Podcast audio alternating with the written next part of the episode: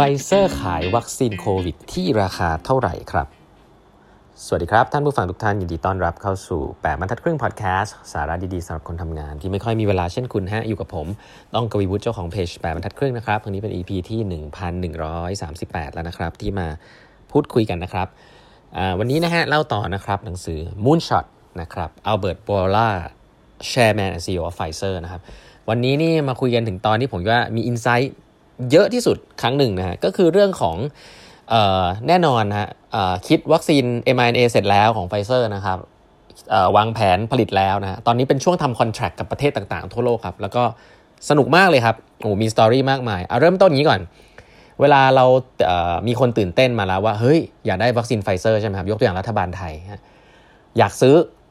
ทีเนี้ยอยากซื้อก็ต้องทำ contract ใน contract ต้องมีราคาเพราะทุกคนนี่ก็ต้องอยากรู้ว่าราคาเท่าไหร่เนาะเพราะก็ต้องบอกรัฐบาลส่วนใหญ่ก็ไม่ได้แบบซีเรียสกับราคามาก แต่ว่าเออต้องต้องซื้อ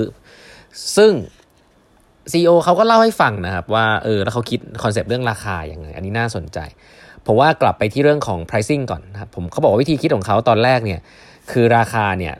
ในการ price อะไรก็ตามมันต้องเป็น value base นะฮะไม่ใช่ cost base เพราะฉะนั้นอันนี้ไม่ใช่ cost plus นะเริ่มต้นก่อนว่า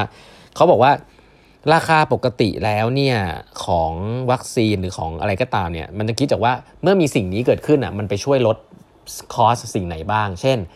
ถ้าเกิดคุณมีวัคซีนที่เป็นวัคซีนป้องกันโรคไข้หวัดใช่ไหมคุณสร้างขึ้นมา ก่อนหน้านั้นเนี่ยไม่มีวัคซีนป้องกันไข้หวัด เพราะฉะนั้นคนที่เป็นไข้หวัดเนี่ยก็จะต้องเข้าโรงพยาบาลใช่ไหมครับคนป่วยหนักเข้าโรงพยาบาล 10 คนใช้ ใช้เงินใช้คอสใช้ค่าใช้จ่ายต่างๆหมื่นเหรียญสมมุติก็จะเป็น1นึ่งแสนเหรียญ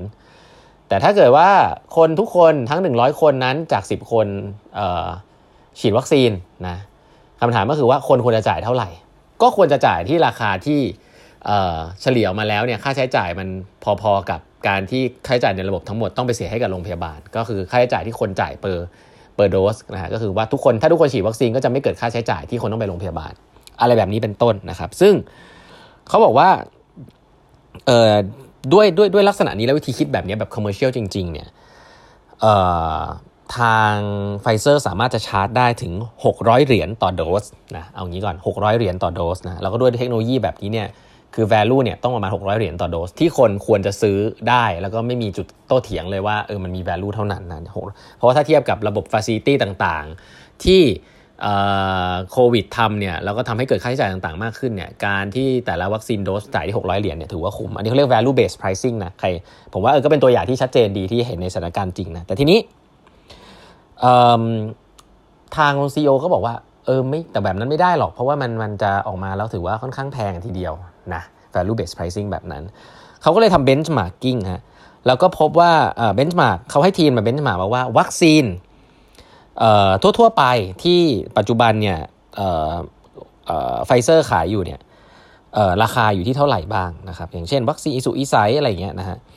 ก็เขาบอกว่ามัน price ที่มา150 ถึง 200 เหรียญต่อโดสนะฮะ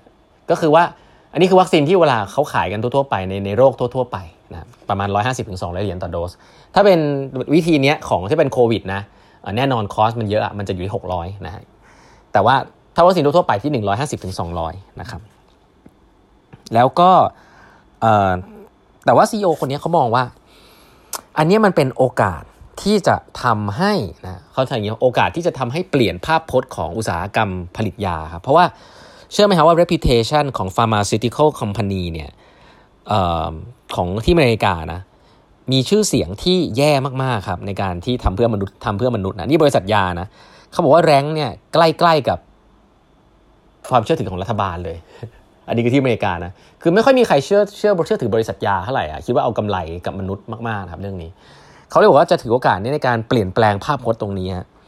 แล้วเขาก็เลยถามว่าในอเมริกามีวัคซีนอะไรที่ถูกที่สุดบ้าง ถูกที่สุดนะเขาพบว่าวัคซีนที่ถูกที่สุดปัจจุบันเนี่ยคือวัคซีนไข้หวัดนะฟลูวัคซีนนะครับซึ่ง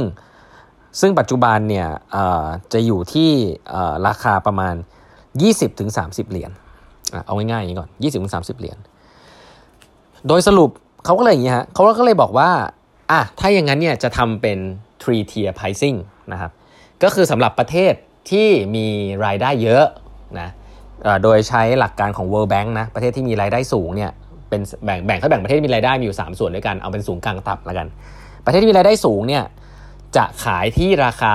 ที่เป็น low end ของวัคซีนไข้หวัด นะฮะเอาแบบนี้ก่อนก็อยู่ที่มัน 20 เหรียญนะเขาบอกอันนี้คือประเทศที่รายได้สูงนะครับ ประเทศที่มีรายได้ปานกลางก็จะคัด price เหลือครึ่งเดียวนะครับไอ้ถ้าในที่นี้อาจจะเหลือ 10 เหรียญนะให้ให้ครึ่งราคาเลยถ้าเป็นรายได้ปานกลาง ถ้าเป็นรายได้ต่ำนะฮะถึงรายได้ปานกลางรายได้ต่ำเนี่ยจะขายที่โดยไม่มีกำไรคือ not for profit นะครับ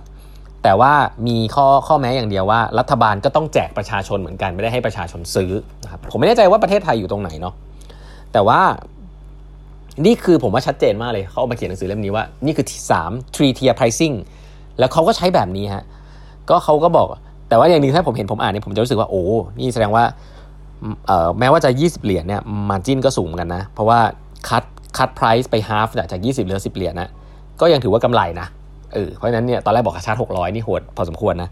ก็ก็เป็นธุอาจจะเป็นธุรกิจที่มีกำไรพอสมควรนะครับถ้าถ้าใช้ value based pricing คือนี่เขาไม่ได้ใช้ cost plus นะก็ต้องบอกว่าเป็นอย่างนี้ ซึ่งเป็นการทำ pricing ที่ถูกต้องแล้วนะครับ ตามหลักของเศรษฐศาสตร์นะอ่าทีนี้ก็กี้ผมเล่ารายละเอียดให้ฟังน่าสนใจถูกไหมทีนี้ผมว่ารายละเอียดที่น่าสนใจอันนึงก็คือว่าเขาบอกว่าคนที่รีบเลยนะฮะคนที่รีบไปสั่งเลยอะจะมีอยู่คือพวกยุโรปอเมริกา ญี่ปุ่นแล้วก็อังกฤษครับเป็นประเทศที่ สั่งเข้ามาอย่างรวดเร็วนะครับ แต่เขาบอกว่าประเทศที่สั่งเข้ามาช้าเนี่ยกับกลายเป็นประเทศที่เออเป็นประเทศเหมือนกับรายได้น้อยหรือรายได้ปานกลางครับคือจะคิดเยอะ คือประเทศที่เป็นประเทศรายได้สูงเนี่ยที่ต้องจ่ายเงินเนี่ยเขาสั่งเลยฮะแต่ประเทศที่เป็นรายได้กลางรายได้ปานกลางเนี่ยกับกลายเป็นว่า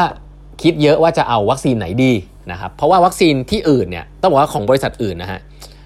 เขา provide option ที่เป็น local manufacturing ซึ่งก็หมายความว่า เฮ้ย